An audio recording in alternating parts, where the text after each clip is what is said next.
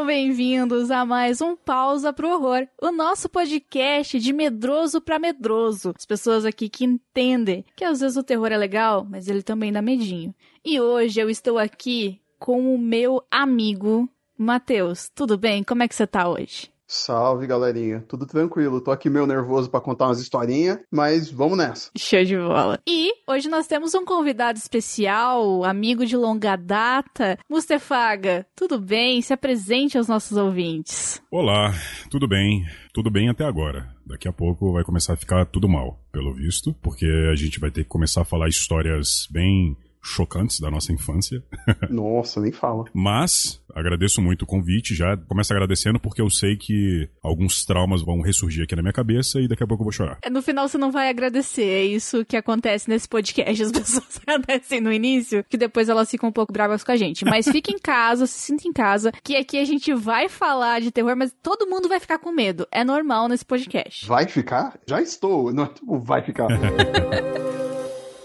E eu fiquei muito feliz de você topar aqui gravar com a gente, porque se eu conheço alguém que é tão medroso quanto eu e o Matheus e fala isso abertamente sobre o medo de terror, é você, né? Uhum. O, o, trauma de não jogar jogo de terror na internet tá aí para provar isso, né? Não, exatamente. Assim, eu sou um cagão de primeira classe. É assim, o maior nível da caguice tá aqui. Nossa, super te entendo. Eu também tenho cinco estrelas nessa arte.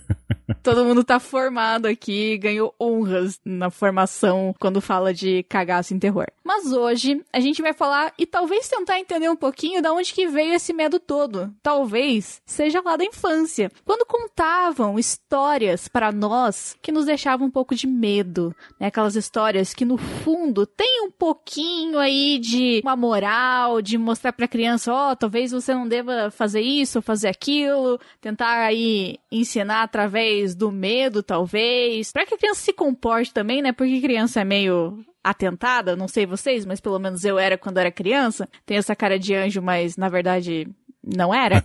Então, gostaria aí de convidá-los a compartilhar essas histórias. Inclusive, eu até pedi no Instagram aí para alguns ouvintes nos mandarem as suas histórias. E eu já queria aproveitar, porque eu fiquei muito surpresa, na verdade, porque eu achei que o Homem do Saco era coisa que só eu conhecia. E eu achava que se eu falasse com outras pessoas, elas iam me chamar de maluco e pensar que história é essa do Homem do Saco. Vocês também conhecem a história do Homem do Saco? Assustavam vocês com o Homem do Saco? Nossa, muito. Muito, muito, muito. Hum. Minha mãe costumava sempre falar isso quando eu tava jogando bola na rua, esses lances tipo, ó, oh, o homem do saco vem aqui. Cuidado com o homem do saco. Eu tinha o maior medo, até do Papai Noel eu tive medo um tempo por isso. Caralho, foi, porra, foi mais longe aí pra tu. Foi traumatizante mesmo. A Ana falou sobre ensinar pelo medo. O Paulo Freire escreveu a pedagogia do oprimido. Minha mãe escreveu a pedagogia do medo, sabe? Minha mãe era muito assim, tipo, ah, não, eu vou te educar, menino. Nem, por exemplo, ó, eu fugindo, já volto o nome do saco. Mas assim, eu sou de uma família católica, né? E aí, católico não fala muito no coisa ruim, né? No capeta. Minha mãe me assustava usando Jesus, mano. Ela falava assim, Mateus, não mente. Porque, imagina, Jesus tá chorando agora. Jesus vai ficar de costa para você quando você chegar no céu. Mano, que medo da Dona Olivia. Peraí, rapidão, rapidão. Ficar de costa, tipo assim, ó, Jesus vai ficar mega emburrado, hein? Se liga não. Jesus vai ficar super de cara, vai te bloquear no zap do céu, mano. Tô de mal, hein? Belém, Belém. Nunca mais fica de bem. É, bicho. Mas assim, o Homem do Saco, ele tem diversas versões. Não é só o Homem do Saco, porque, pelo menos aqui em Brasília, tinha o Homem do Saco, né? Que para qualquer criança, qualquer homem que passasse com um saco virava automaticamente esse ser mitológico, né? Sim. Mas aqui em Brasília, cara, tinha um negócio muito pior do que o Homem do Saco. Ah. Que era o Opala Preto. Aí tinha o Opala Preto, onde vocês moram? Não, Opala Preto, não conheço isso aí não. Cara, na minha infância em São Paulo, tinha a Kombi que pegava criança. É, o Opala Preto é essa a ideia, só que com o Opala Preto, né? E era foda. Eu acho que o meu é o Homem do Caminhão. Caralho, é mais agressivo ainda, porra.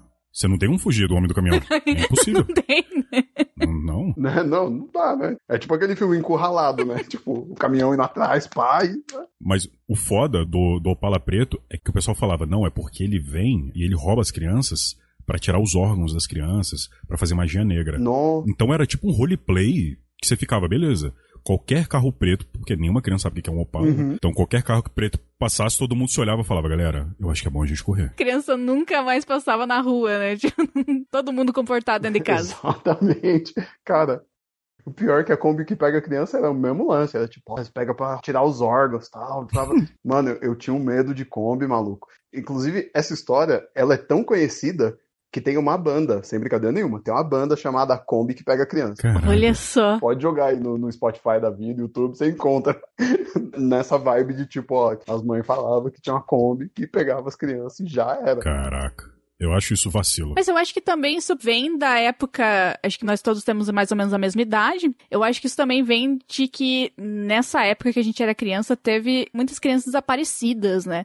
Eu Sim. acho que vem um pouco também dessa meio que cultura popular de, ó, crianças, cuidado, porque isso realmente acontece. Então, meio que o medo aumenta um pouco, né? Mas a história do homem do saco que colocava a criança no saco e levava embora era muito forte pra mim. Eu lembro muito disso porque tinha um cara que passava com um saco na rua, assim, eu morria de medo. É, eu acho o Homem do Saco, ele. Ele é tipo o bicho-papão pro-americano, sabe? O bicho-papão é um, é um ser muito específico de assustar crianças nos Estados Unidos, né? E a Sim. gente não teve esse bicho-papão, né? Esse.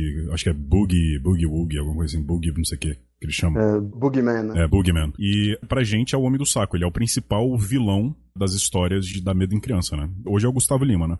Mas. Nossa, sim. o que é bem pior, né? Sabe o que que é engraçado? A criança, eu tenho uma teoria de que criança tem medo de qualquer coisa que você fale estranho. Tipo, ó, cuidado que a borracha vai te pegar, hein? Tipo, meu irmão, qualquer criança vai correr. Não tem como. Nossa, sem dúvida. Tem. E essa teoria pra mim é muito factível, assim, é muito certa, porque o meu primo falava de uma mulher, eu não lembro o nome, eu sei que ele me assustava, que ia sair do bueiro e me pegar. Lembro que tinha um nome específico, provavelmente era coisa da cabeça dele que ele inventava. Mas essa da mulher que saía do bueiro, pra mim, até hoje, mano, eu passo longe dos bueiros. Caralho, virou trauma for real, né? No livro de ser alguma coisa do bueiro. É, né? Tipo, seu primo tinha lido It, algo assim. Não sei, não faço ideia. Mas aqui, assustar o- um os outros aqui, porque eu e os meus primos, a gente tem. É uma escadinha, cada um tem cinco anos de diferença. Tipo, o meu primo o irmão dele, daí pra mim, daí pro meu irmão. Sim. Então, é meio que foi passando essa tradição de assustar os outros, e eu assustava o meu irmão com o homem do caminhão. Ah, maravilha. Eu colocava meu irmão na frente de casa, na calçada, e falava, ó, o homem do caminhão vai vir te pegar. Caralho, você coagia teu irmão a ficar sentado e se- esperando o homem do caminhão. Mano, eu era a pior pessoa quando eu era criança, assim. Eu acho que eu não sei como meu irmão gosta de mim até hoje. É, tipo, como que você passou o trauma pra frente, Não é? brother? Tipo, que coisa cruel. Eu sou a irmã mais velha, é meu, a minha função passar trauma pra frente. É daí isso que eu ia perguntar. Mustafa Vaga, você tem irmão também? Qual que é? Eu tenho, eu tenho uma irmã mais nova e eu tenho um caso com a minha irmã de terror que é uma parada absurda. É tipo assim, é um acontecimento incrível que nunca vai se repetir em outro momento. Posso contar essa história? Joga.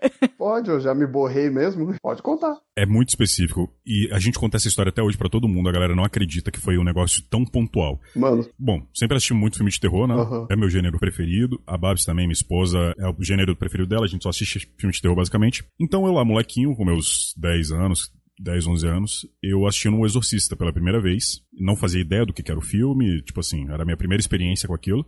E eu acho que tava passando naquele programa do SBT, velho. Que era um programa de sexta-feira à noite. E que se ficasse vermelho a tela, é porque era filme de terror ou era putaria. ah, sim, não, tela de sucesso, um negocinho. É, alguma parada assim. E aí, no meio do filme, que eu já estava, né, criança de 11 anos, tá bom, tipo, o demônio existe, foda-se, e é isso aí. Eu já tava desesperado. Sim. Chega a parte da menina que começa a vomitar. Ai, meu Deus. E eu, em pânico, minha irmã me entra no quarto, com o cabelo na cara, e fala: Gabriel, eu tô passando mal. e soltou um vomitão na minha frente. Nossa. Moleque. Eu juro por tudo que é mais sagrado. O chão e o teto não existiam. Eu, eu tava entre eles. Caraca. Meus pais vieram desesperado. E, e assim, bom, aconteceu no momento mais merda de todos, né? Sim. E então, assim, eu tenho muitas experiências com a minha irmã de coisas de terror, mas essa é a mais lendária de todas, assim. Time perfeito, né? Ou não. É, não, eu tô arrepiadíssimo aqui. Não, eu chorava, eu, eu- velho, eu tava babuçando, tipo, parecia que eu tava com raiva, velho. Sim. Com raiva da doença mesmo. Não, a pergunta é. Como que você olha pra tua irmã até hoje, assim, tipo, porque eu, sei lá, eu expulsava de casa. pra mim era o demônio. Ah, é, esse é o segredo, eu não olho. É. Faz, faz muito tempo eu nem lembro como é minha irmã, né? Não, mas eu, eu super te entenderia se você fizesse isso, porque eu já não quero ver sua irmã. Isso que eu só ouvi, hein, a história. Poxa vida. É. Mas, Matheus, além da tua mãe te assustar com Jesus, Homem do Saco, Kombi, você tem mais alguma aí dessas histórias de terror barra lições de moral infantil? Putz. É difícil, porque assim, salvo esses negócios true crime, assim, tipo, ah, vão te levar embora porque levam crianças embora. Minha mãe não era muito dessas coisas, não. Quem me fazia passar por isso, olha só, né? Minha irmã, que falava que tinha espírito nos lugares. Chega aqui que você vai ver, que a gente vai te mostrar o. Caralho, chega aqui que você vai ver uma parada assustadora já. Loira do banheiro, essas coisas. Mas é uma coisa, né? Por que, que irmão faz isso? Qual que é o prazer de assustar o outro, né? Porque eu devia ter convidado o meu irmão para contar os meus podres nesse podcast. Quando ele era pequeno, ele tinha muito medo de Resident Evil, que inclusive eu acho que eu contei essa história no podcast de Resident Evil, que eu prendi ele na sala e ligava o PlayStation só para fazer o Stars, porque ele morria de medo do Nemesis. Caralho, Ana, eu te odeio, sério mesmo. e deixava ele preso na sala. Desculpa. Nossa, eu era uma pessoa horrível. Muita mancada, né? Jesus amado. É, foda. E o seu irmão, assim, ele olha para você? Não, eu acho que não, né? O meu irmão, na verdade, ele tem medo de terror até hoje. Ele não joga, ele não assiste, ele não faz nada de terror assim. Ele não. Tanto que eu tô vendo a, a mansão da residência Bly lá com a minha mãe ontem, eu tava assistindo. Na hora de jantar, tipo assim, a gente mudou, colocou, sei lá, Gilmore Girls pra assistir junto, porque ele não assiste, ele não vê nada de terror. Eu acho que a culpa é minha. Ah, você acha? É, eu, eu desconfio também um pouco. É, nesse sentido, moça. Sim, fiquei, porra, acho que é, hein? Eu acho que a Ana tem culpa aí em alguma coisa. É, alguma coisinha. É, talvez. De leve. Mas eu fui muito assustada também pelos meus primos, assim. E os meus primos, eles tinham uns negócios que, assim, mesmo quando não era algo para ser assustador, pra mim era. Hum. Como eu também sou de uma família bem católica, igual o Mateus, e família cheia de tradição, assim. Então, Uhum. tudo pra gente virava um, tipo, Natal, Páscoa, era daquelas coisas bem, tipo, ah, pra colocar presente embaixo da árvore, Aham. esconder cesta na Páscoa e tal, e sempre teve isso. E os meus primos, eles, um dos meus primos que era o mais velho, ele tinha mania de deixar algodão e falar que era a barba do Papai Noel, assim, tipo, lá fora, no quintal e tal. E na minha cabeça, aquilo era completamente assustador, porque eu pensava, coitado do velho. Sim. Ele veio aqui entregar os presentes, deve ter caído, se machucado e deixou a barba caindo. Sim, é um negócio bem desesperador, né? Muito, né? Eu morria de medo porque eu ficava pensando, se ele se machucou, provavelmente ele tá brabo. E daí na minha cabeça, o Papai Noel, tipo, era o Krampus, entendeu? Tipo, era o, o Ah, ser bizarro. Então o que era pra ser, é tipo, olha, o Papai Noel está vindo, olha só, deixou um pedaço da sua barba. Pra mim era, tipo, um negócio, um filme de terror dentro da minha cabeça que passava todo Natal. Essa história super me lembrou que tem um filme, eu acho que é o Fada do Dente, que é um lance de terror, assim, que a Fada do Dente, na real, é um demônio, tá ligado? Tô ligado. Esse filme é muito bom. Isso, eu ia dizer muito bom. Que é um- fica um lance meio slasher, assim, porque assim, Uhum. tem o lance de não pode ver a fada. E o molequinho fica acordado e vê a tal da fada, e a fada é uma espécie de capeta. E aí, tipo, já mostra ele grande que ele nunca fica no escuro. Aí a casa dele tem umas prateleiras cheias de bateria, de luz e não sei o quê. Mano, é muito bom esse filme, meu Deus. E ele só vem no escuro, né? A fada do dente Sim. também, né? Tem uma parada assim. né? É, É muito massa falha as luzes perto dele. Nossa senhora, eu vejo esse filme e fico pensando, porra, maluco, o que que eu escapei de não ser norte-americano? Mas vocês têm medo do folclore brasileiro? De bichos do folclore? Algumas coisas eu tenho, eu confesso que tenho. Cara, Porque pra mim, a ideia do Curupira é muito assustadora. Puta, eu ia falar isso agora. Curupira é muito escroto, né? nossa, sim. Pra mim, o Curupira é muito assustador. É. E não só o Curupira, mas assim, eu acho que a gente tem menos esse contato com o folclore, porque é uma coisa mais do norte, né? A gente aqui no sul não tem tanto isso, até porque não tem tanta mata, talvez, não tenha tanto essa questão, né? Tipo, por exemplo, eu nunca fui pra uma mata, então não tem tanto esse folclore brasileiro das matas e, tipo, mula sem cabeça e coisas assim. Então, pra gente talvez até não é tanto vívido como é nos Estados Unidos os próprios folclores deles, que tem até mais a ver com Halloween e coisa e tal. Só que pra mim essa ideia do Curupira e do Saci, que tipo é algo que vem e faz as coisas tipo deixa tipo leite azedar, essas coisas estranhas que você não vê necessariamente, sempre foi algo assustador pra mim. Sim. Cara, aliás, que eu preciso dizer, eu não sei vocês, mas eu assisti aquela versão do Sítio do Pica-Pau Amarelo, sabe? Antiga, né? Que é, sei lá, uns 60, sei lá, e reprisava na cultura quando criança, né? Lá nos, nos anos 90, assim. Mano, eu morria de medo do Saci, tinha lá mula sem cabeça, tinha um Minotauro no sítio, velho. Eu tinha muito medo de ir em sítio por causa daquela parada. É, bichos que não estão no nosso dia a dia são piores, né? Parece que é tipo o Curupira. Ah, ele tem perna virada, tem um cabelo de fogo. Eu acho que é isso a história dele, né? Alguma coisa É. assim. Uhum. Então, a estranheza dele que me dá um pavor. Se, tipo assim, eu acho que um Saci Pererê eu, eu conseguiria lidar, mas com um Curupira não. Ah, pode Eu crer. acho que o Curupira é um dos mais assustadores, assim. Mas o Matheus falou de sítio do pica-pau amarelo. Eu lembrei que eu era muito assustada com a Cuca. A Cuca é algo, pelo menos pra mim, não sei se é tipo, veio do sítio do pica-pau amarelo, se era algo mais popular e daí foi inserido, algo assim. Mas pra mim, assustar as crianças com a Cuca sempre foi algo real. Ah, a Cuca, eu, sei lá, eu acho mais de boa. Não sei, eu acho mais de boa, porque ela é muito fantasia, sei lá. É que eu não sei, a Cuca também a gente já pegou ela meio meme, assim, né? Já virou uma coisa, tipo, mais amigável, né? Os outros bichos não. É. Mas eu acho que pra mim é muito por causa da música também, sabe? Ah, sim. Boi, boi, boi, boi da cara preta, pega essa menina que tem medo de careta também, sabe? Tipo, essas Pois coisas, é, essas né, musiquinhas também infantis, sabe?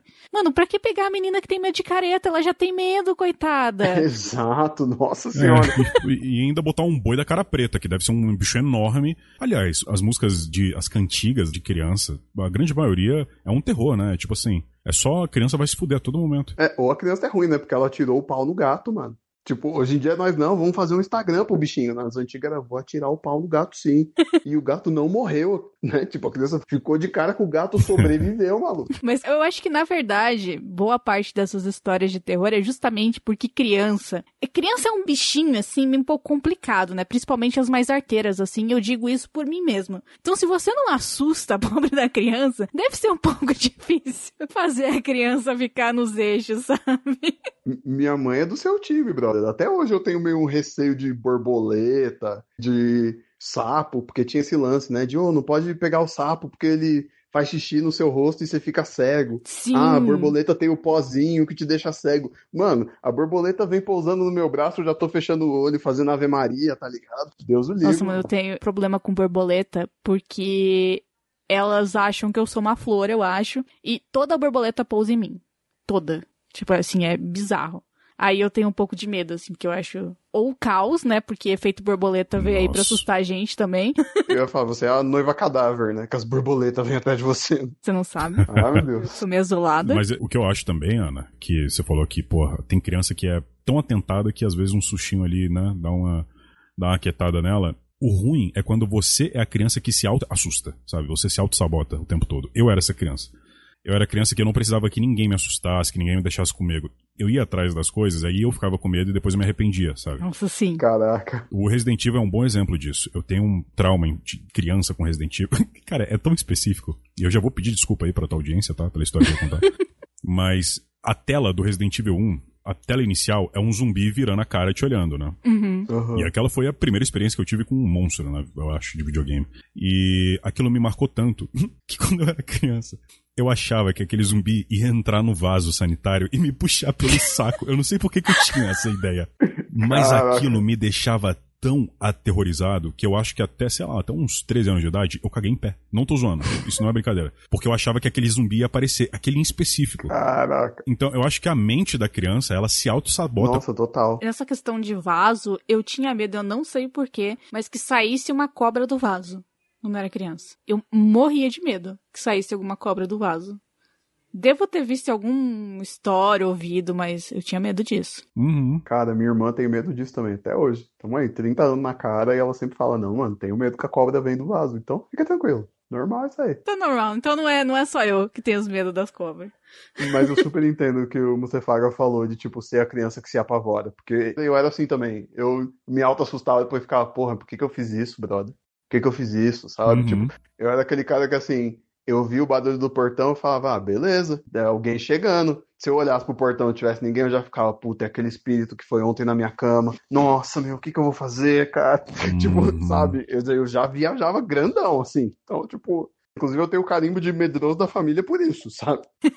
É foda, né? É, tipo, é uma autossabotagem da, da mente mesmo, é uma merda isso. Sim. É mente imaginativa, né? E nisso eu tenho também uma história bem. Bem nada a ver, assim, também. Desculpa aos ouvintes. Quando eu era criança, eu tinha medo daquela música Mãezinha do Céu. sabe? Eu começava a chorar e minha mãe pode dizer, se perguntar pra ela até hoje, ela vai contar. Eu começava a chorar porque a música é Mãezinha do céu, eu não sei rezar, eu só sei dizer que eu quero te amar. Azul é seu manto, branco é seu véu. Aí tem parte fala da Virgem Maria no céu. Só que falava mãezinha e eu achava que era minha mãe.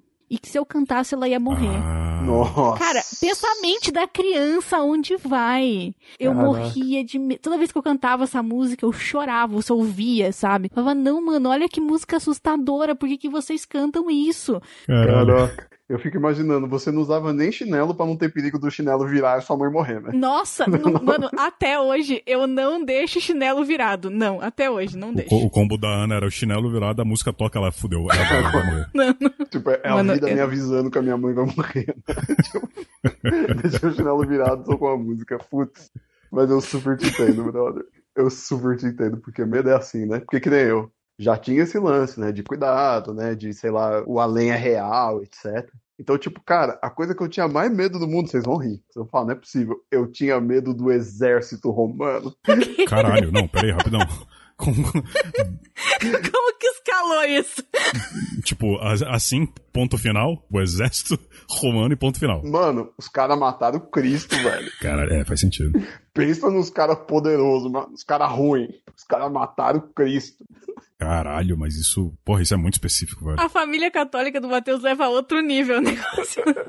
Eu ficava, nossa, mano, como que os caras puderam, velho? Nossa. Caralho, mataram Jesus, o que, que eles podem fazer comigo? É, Exatamente. Os caras mataram Jesus, irmão. Tipo, não tem que segurar os malucos. Não Tipo, o que, tem. que eu posso fazer? Eu sou só uma criança. Pode chamar o Zé Pequeno, quem for, não tem quem peita, mano. Os caras fizeram Jesus, mano. Caralho. Talvez a coisa que mais me amedrontou quando criança. E, e é engraçado que é a mesma história com a Babs também. O meu maior medo Hum. disparado, assim, de tudo que a gente pode falar aqui, eu tinha medo do, do apocalipse. Porque minha família, ela não era uma família muito religiosa, mas era a ponto de ter experiências com igreja. Tipo assim, ah, a gente da igreja ia lá em casa por algum motivo e coisas do tipo, mas não eram tão religiosas. né? Sim. E eu, sempre muito curioso, falei, bom, deixa eu, deixa eu dar uma lida nessa parada aqui, que era a Bíblia, né? E aí eu fui ler, ob- obviamente, o livro de Apocalipse. e pra quem nunca leu Apocalipse na vida, não faz ideia, ele é um livro que é meio que uma metáfora sobre o, o fim do mundo, né? Com, com diversas imaginações muito, muito absurdas, assim, de monstros e de coisas. Brutais, É, né? de monstros gigantes, e monstro que vai surgir da terra e vai ter céu lotado de anjo e demônio lutando. É tipo uma parada que na mente de uma criança que já tem uma mente muito ativa, aquilo machuca, sabe? Aquilo já dói. Então, quando eu li pela primeira vez o livro, eu fiquei, beleza, será que isso pode acontecer? E aí o pessoal da igreja falou, não, é assim mesmo que vai acontecer.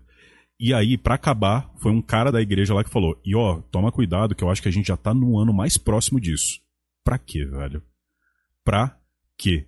O resto da minha vida, sem sacanagem, cara, foi pensando que o mundo ia acabar e que eu ia ver um anjo correndo no céu, lutando contra o demônio, a porra toda. E, tipo assim, isso foi um medo que eu demorei pra passar. Eu acho que eu, se, eu, se, eu, se eu tivesse a mente que eu tenho hoje, eu ia pedir pra minha mãe me colocar no psicólogo pra tratar isso. Porque, velho, você ficava imaginando, tipo, não, e vai vir um monstro vai sair debaixo da terra, e vai ter uma mulher montada nele, tipo, era umas coisas muito absurdas. Isso pra mente da criança é uma merda. Sim, mas não sei se você tá ligado, mas assim, esse é um medo muito comum. O Apocalipse, ele coloca muito medo na galera de igreja, assim. Até tem uma cantora norte-americana, eu não vou lembrar o nome da banda dela, mas o nome dela é Beth Dito, que ela conta isso numa entrevista, que tem um livro sobre punk rock chamado Não Devemos Nada a Vocês. É uma coletânea de entrevistas, né, de uma revista chamada Punk Planet. E na entrevista dela, ela fala isso, que ela leu o Apocalipse e, tipo, caralho, fiquei com medo. Caramba. É, depois que a Babs me falou também que esse era o meu maior medo também disparado. Aí o caralho, então, realmente quem foi a fundo em querer pesquisar quando criança deve ter ficado muito impressionado mesmo. É, a minha mãe conta que ela leu o Apocalipse porque diziam pra ela que se lesse ia ficava maluco, assim, tipo, a pessoa ficava maluca, dela queria ver se ficava mesmo. Caralho. Tem, tem uns lances assim, né? Mas eu, apesar de ser, tipo, dessa galera do. Enfim, eu era catequista, né? É, botava medo nas crianças. né? Não, hoje a gente vai ler aqui o Não. Apocalipse. Ah, mas é um livro muito pra quem bonito. não sabe, o Apocalipse É o dia que Jesus vai voltar e vai todo mundo morrer, se liga. Eu não tinha medo do apocalipse, assim, mas uma coisa real que, tipo assim, eu acho que a história da mãezinha do céu já foi o meu máximo, assim. Depois disso eu já relevava as coisas. Eu nunca cantava essa música não, pra criança. Não, não, não, não cantava. Deus o livre, uhum. nunca ensinei essa música.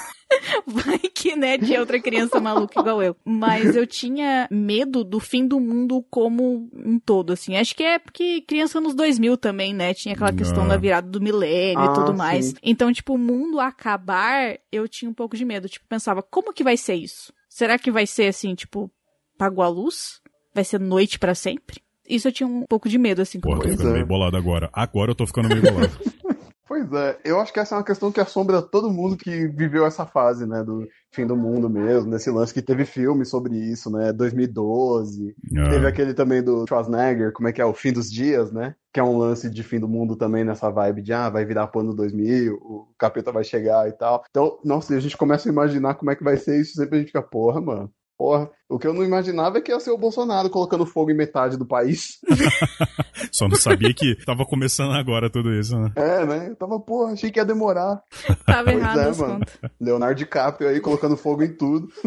Bill Gates aí colocando a besta na marca da besta que todo mundo aí, fudeu, velho. É. é. Chip, TikTok. É. Essa parada do chip era outra parada que me deixava desesperado, maluco. Sério? Nossa, é, essa é um clássico, Porra. né? Porque assim, as igrejas que meus pais iam, eles já não são mais de igreja nem nada, mas na época que eles iam para essas igrejas eram igreja protestante, igreja evangélica. Então parece que eles, pelo menos a experiência que eu tive, e não querendo criticar nem nada, mas parece que era sempre um sensacionalismo muito grande em cima dessas coisas de problemas que você teria, sabe, se você pecasse e tudo mais. Sim. Então eu sempre tive esse medo muito muito forte, porque essa parada da, do chip foi dentro da igreja, sabe, que eu ouvi.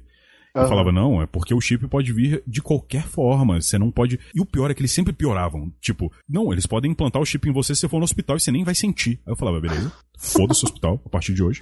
Isso me deixava em pânico, velho. Tá maluco. Eu tô super ligado, brother. Porque eu tinha um amigo que ele era também, né, protestante. E aí ele tinha essa, essa questão aí também do chip, né? Porque essa já não é uma parte da mitologia católica, né? É. Tive sorte que eu escapei disso. Mas aí ele vinha e, tipo, não, ó, aí tem o chip e tal. E aí tem uma parte, se não me engano, é até no Apocalipse mesmo, né? Que fala ah, que vai ter uma marca, é. não sei o que, que vai pôr na pele. Nossa, e ele lia aquilo e falava assim, mano, mano, deu ruim, irmão. Deu ruim. Inclusive até adulto, assim, recentemente eu encontrei um amigo que é muito assim, né, cristão, vamos dizer assim. E ele tem uns lances assim de não, porque tem uma parte lá na Bíblia que fala que tinha duas torres em chamas e a fumaça negra, sabe o que que era? O 11 de setembro. E eu fico, caralho, maluco, da onde você tirou isso? Caralho, foi longe, hein? É, não, a galera consegue, né? Encontrar coisas para ter medo, sabe? O mundo já não é terrível demais, né? né? E quando vocês eram criança, vocês também tinham medo daquela coisa do disco da Xuxa, ao contrário, dessas lendas assim, tipo, meio urbana? Uhum, sim, claro. Ei, ah. antes da gente fugir totalmente desse lance fim do mundo, anos 2000 e tal. Diga. Vocês tinham medo das profecias do Nostradamus? Ah, não, eu era muito burro nessa é, época. Eu acho que eu era muito novo pra, pra entender se isso era um problema ou não.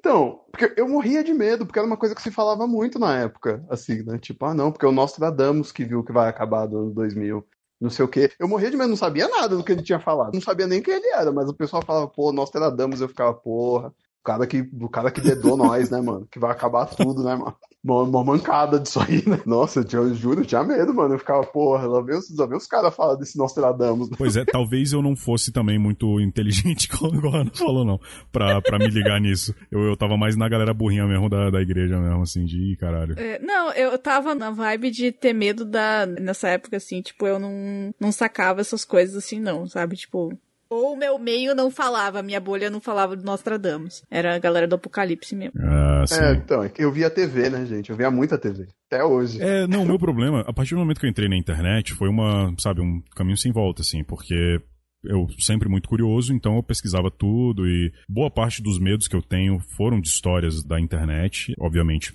100% mentira, ah, mas sim. na época que tinha o assustador.com e tudo mais, esses sites bem sensacionalistas, assim. Sim, ah, que a gente recebia o e-mail da menina que ficou presa no arame farpado, né? Uns lances assim, né? É, aí se você olhasse pra imagem da menina fantasma lá, cinco segundos ela ia, tipo, perseguir e tal. Então, assim, eu, eu sempre me sabotei muito nessas histórias, né? Sim. Então, eu acho que eu sempre fui muito envolvido com tanta história merda que talvez a do Nostradamus tenha passado despercebido pra mim. Ah, justo. Mas então, né, eu falei a questão do disco da Xuxa, das coisas assim, porque eu, como eu falei no início, eu perguntei algumas coisas pros nossos ouvintes lá no Instagram e alguns deles responderam. E veio algumas histórias como essa do disco da Xuxa e a clássica da loira do banheiro, né? Até o Júnior que mandou aqui da loira do banheiro. Eu também tinha medo de algumas loiras, Uhum. né? Por causa dessas histórias, lendas urbanas e tal. Mas não era a loira do banheiro.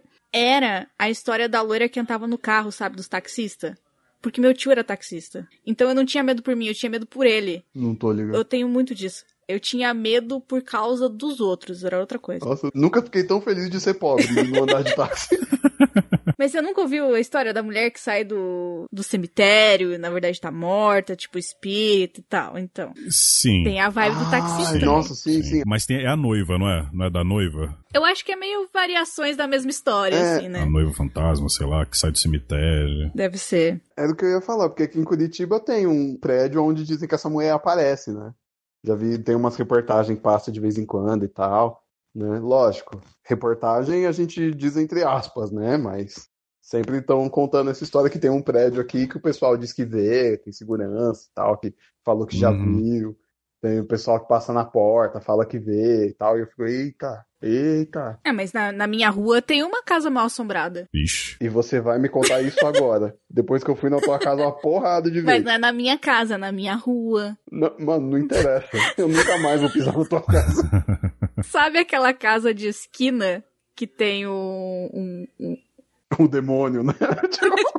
Aquela que tem um bode gigante sentado. Não, o Aquela- pior é que o. Não o portão, mas a coisa da casa em volta, assim, tipo, é toda cheia de pinturinha, tipo, de fundo do mar, sabe? Não sei por que cargas d'água a galera pintou aquilo. Talvez pra, tipo assim, fundo do mar é bonitinho, vamos afastar os espíritos do fundo do mar. Mas essa casa hoje é tipo um sobradão, um negócio e tal. Mas antigamente era uma casa que pegou fogo, eu não sei direito a história. Mas meu primo contava, assim, e, e até hoje ninguém para nessa casa. Por isso que é uma história meio estranha, assim, que todo mundo desconfia real. Ninguém para nessa casa, ninguém mora lá. Olha lá, o primo arrombado. Sempre tem um primo pra vir. Ah, não, sabia o que aconteceu? É, aí você fica com medo do resto E da daí contam que essa casa é mal assombrada, que tipo assim, morreu alguém ali, tem uma mulher que assombra e tal. Então, cuidado, Matheus, quando você vir me visitar. Ah, pode crer. Nunca mais, você tá ligado, né? Nossa, eu adorava essa casa. Sério, que tem. O muro é muito bonito. Sério, o muro do. E a casa é bonitona hoje em dia. Caralho, isso já foi enfeitiçado, velho. É, não, é um, é um negócio realmente pra enfeitiçar as pessoas. Para as pessoas entrar lá e fazer o quê? Morrer. Matheus tá É injuriado. o, é o muro da morte. Fiquei puto, maluco. Porra. Porra, Ana. Passei nessa casa aí milhões de vezes. Quantas vezes eu passei e você não falou nada na porra. É, tipo, ela podia ter pelo menos avisado que nós passava pela outra esquina. Mas, não, vamos, vamos ali. Passa ali na esquina legal ali de cima, que é assombrado. Pô, ô, Ana, você falou do, do disco da Xuxa e programa de TV. Vocês ficavam com medo? Porque, assim, um dos medos que eu tenho também veio, né, dos programas de TV. Eram dois, na verdade, bem específicos. Era o dia que o Ratinho ia mostrar o ET de Varginha. Isso é uma parada A autópsia do ET. É, autópsia do ET. Isso foi uma parada, assim, absurda pra mim. É, era Sim. algo que eu. Bicho, eu lembro que a galera na escola ficava, velho, tu ouviu a parada do ET? E, e, tipo, o Ratinho era mó filha da puta, velho. Ele, não, amanhã, hein? Amanhã um programa vai mostrar a autópsia do ET. Tipo, 10 episódios depois. A gente perdeu as fitas do, do, do ET. No próximo capítulo, não sei o que, era mó pressão psicológica foda. E tem um episódio do Gugu, que o Gugu falou que ia mostrar a imagem da cara do demônio, da cara do diabo. Nossa. Caralho! E eu tenho uma tia que foi criada como irmã, assim, comigo. E ela falava, não, vamos assistir a cara do diabo. Eu ficava, Érica, pelo amor de Deus. desliga a TV, desliga a TV. E ela era um pouco mais, cinco anos mais velha que eu. Ela, não, a gente vai ver a cara do diabo. Eu ficava, Érica, eu não quero ver a cara do diabo. Ficava chorando lá. Então, assim, os programas de TV me traumatizaram foda também. Não, programa de TV nos 90 era uns negócios tensos. Eu tenho dois também, assim, que pra mim era daquele. Quando começou. Quando teve aquela questão do. Daquele prédio que desabou do Joelma. Isso é uma história que pra mim, até hoje, tipo, é um negócio que me deixa mal. Eu não consigo. Hoje, provavelmente não vou dormir. Porque eu lembrei dessa história. É, o Joel é foda mesmo. Cara, é foda. Não, não dá assim é, pra mim. Lance pegou fogo, né? É, é, esse negócio pra mim é tenso. E a trilha sonora de Arquivo X. Porque meus primos assistiam. Nossa. meus primos são um problema. Meu primo assistia Arquivo X. E a trilhazinha do começo, até hoje, escutar só ela, me dá uma vibe meio medo, assim. Alienígena foi uma coisa que me assustou por um tempo. Eu também tenho um pouco disso com Arquivo X. Sim. Cara, você falou do disco da Xuxa. O disco da Xuxa em si não deu pra eu pegar, né, ali na adolescência. Que assim, quando eu entrei pro rock, tinha muitas essas lendas, né? De tipo, ai, nossa, a banda satânica, não sei o quê. O pessoal falava que, inclusive, Kiss, né, era uma espécie de sigla de. Nights in Satan's Service. Exato, olha só, tá vendo? Tá, o cara tá É. ligado, hein, mano? Ele é do culto, hein? Ele é do culto. E, tipo, então tinha muitas essas lendas, assim, só que como eu era do punk rock, né? Era um lance bem distinto, assim, mas eu tinha um amigo do metal. E aí ele sempre vinha com os lances de tipo, ah, você tem que ouvir essa banda aqui, black metal, não sei o quê, Samael e tal, e me mandava uns, uns discos assim, e eu ficava sempre maluco, por que que você tá escutando isso, irmão? Caralho, Samael, mas aí também ele exagerou, hein? Era pra botar terror mesmo, porra. É, não, era uns negócios nesse nível, assim, tá ligado? E aí um dia, ele me mostrou a capa, acho que do Megatherion. Eu não vou lembrar o nome da banda, mas o, o disco é Megatherion, acho que é o Behemoth, que é um capeta fazendo Jesus de estilingue.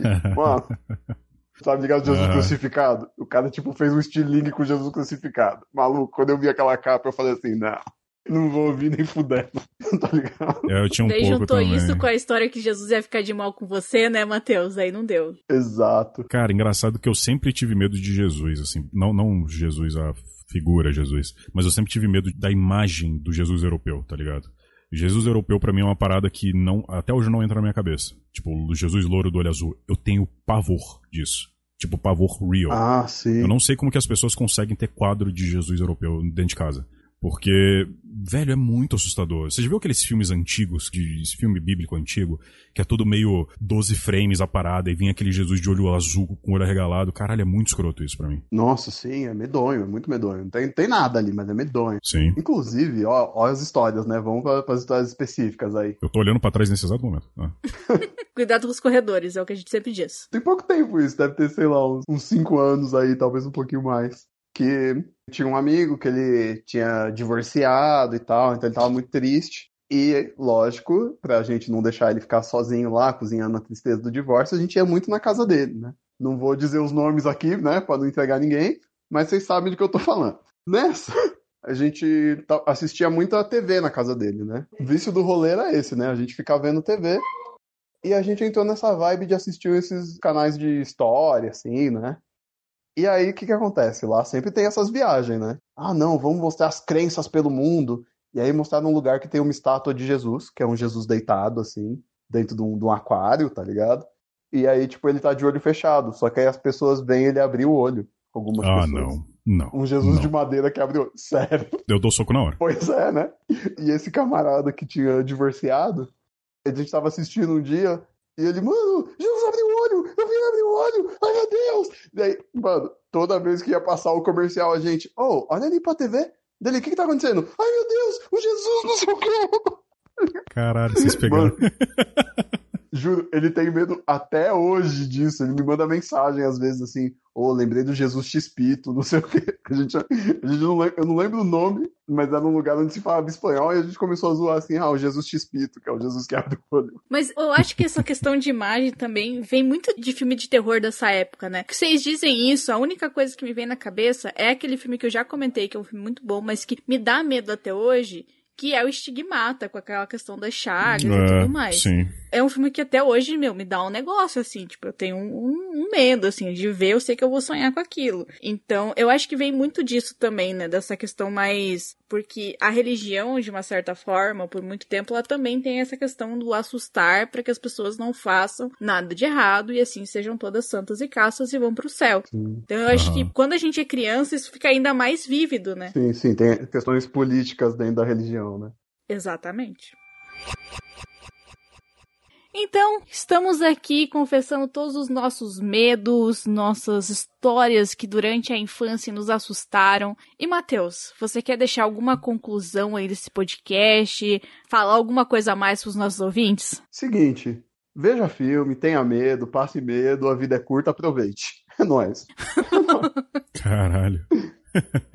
Você, Faga, você também tem alguma frase motivacional aí pros nossos ouvintes, igual o Matheus?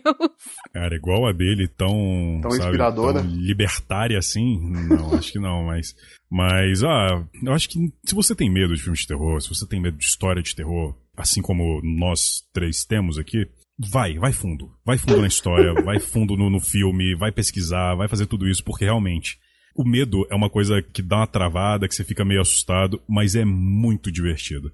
Filmes de terror são muito divertidos, histórias de terror são muito divertidas, e com o tempo você vai aprendendo a lidar melhor com isso e você vai aproveitando mais a questão da meio da, da adrenalina de ver coisas de terror, de ver filmes, histórias. Fica bem mais divertido com o tempo. Quanto mais medo você tem, mais você gosta, né, do terror. Eu, eu acredito nisso. Eu sou desse time. Acredito nisso também, claro.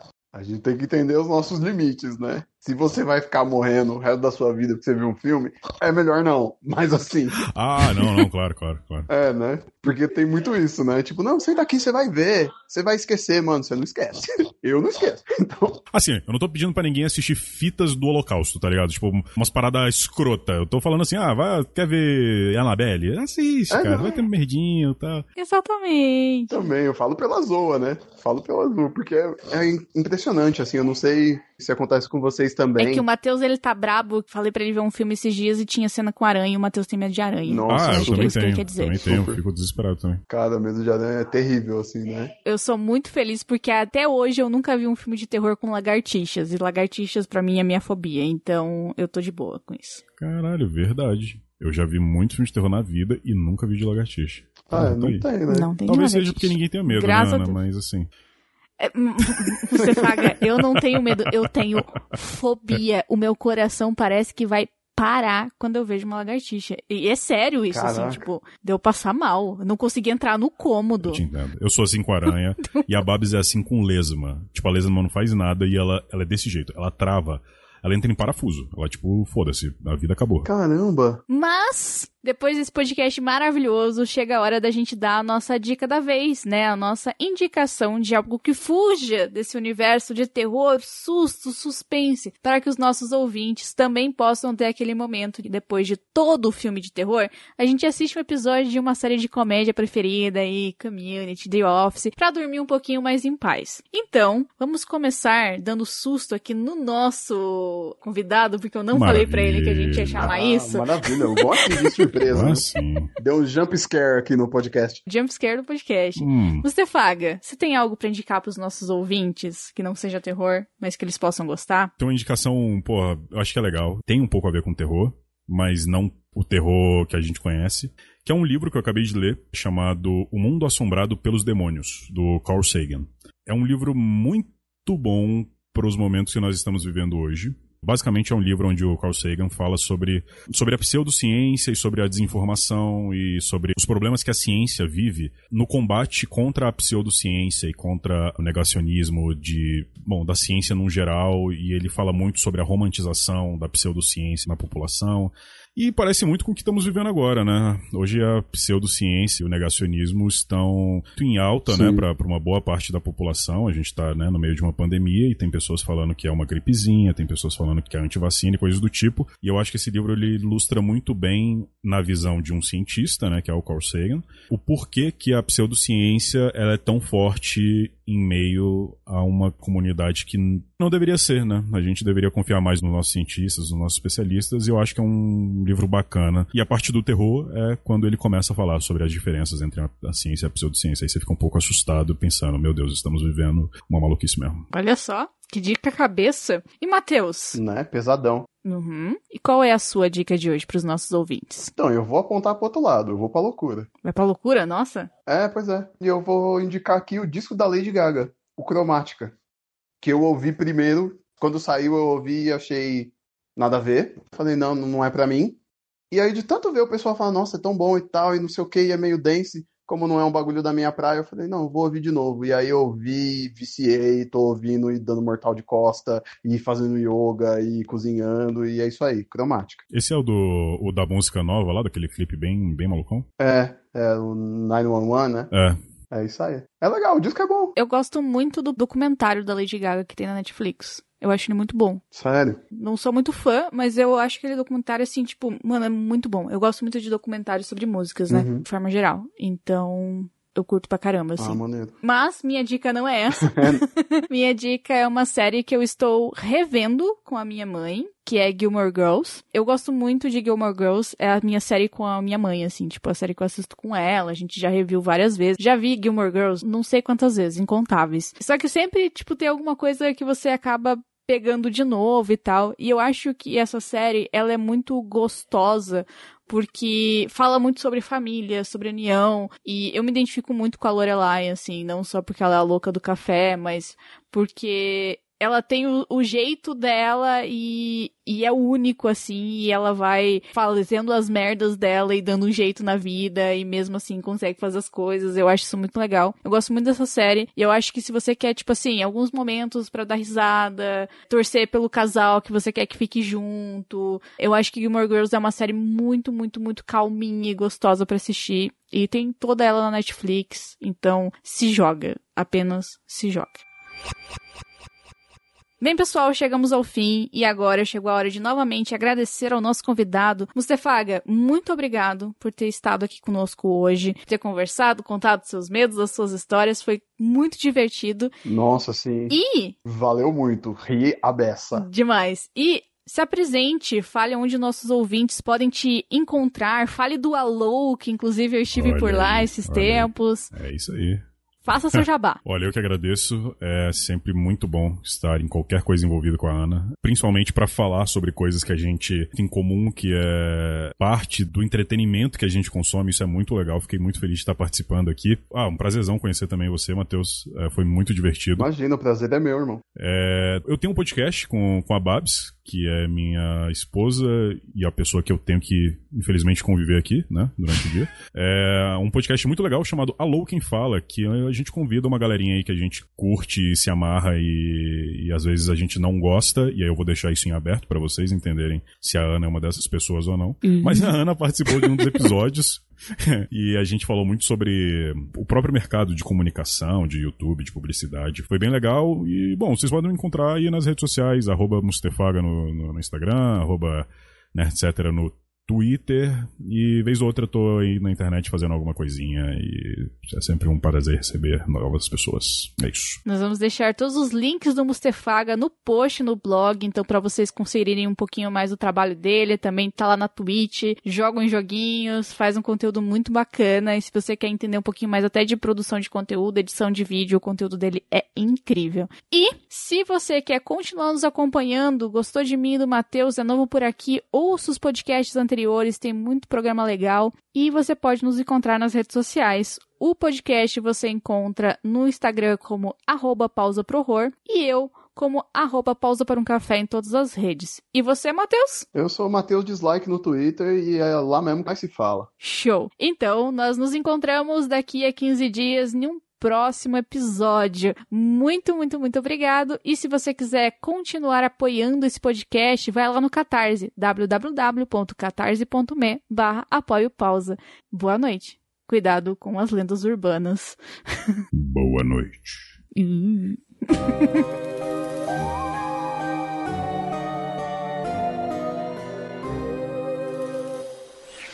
Esse podcast foi editado por Domênica Mendes.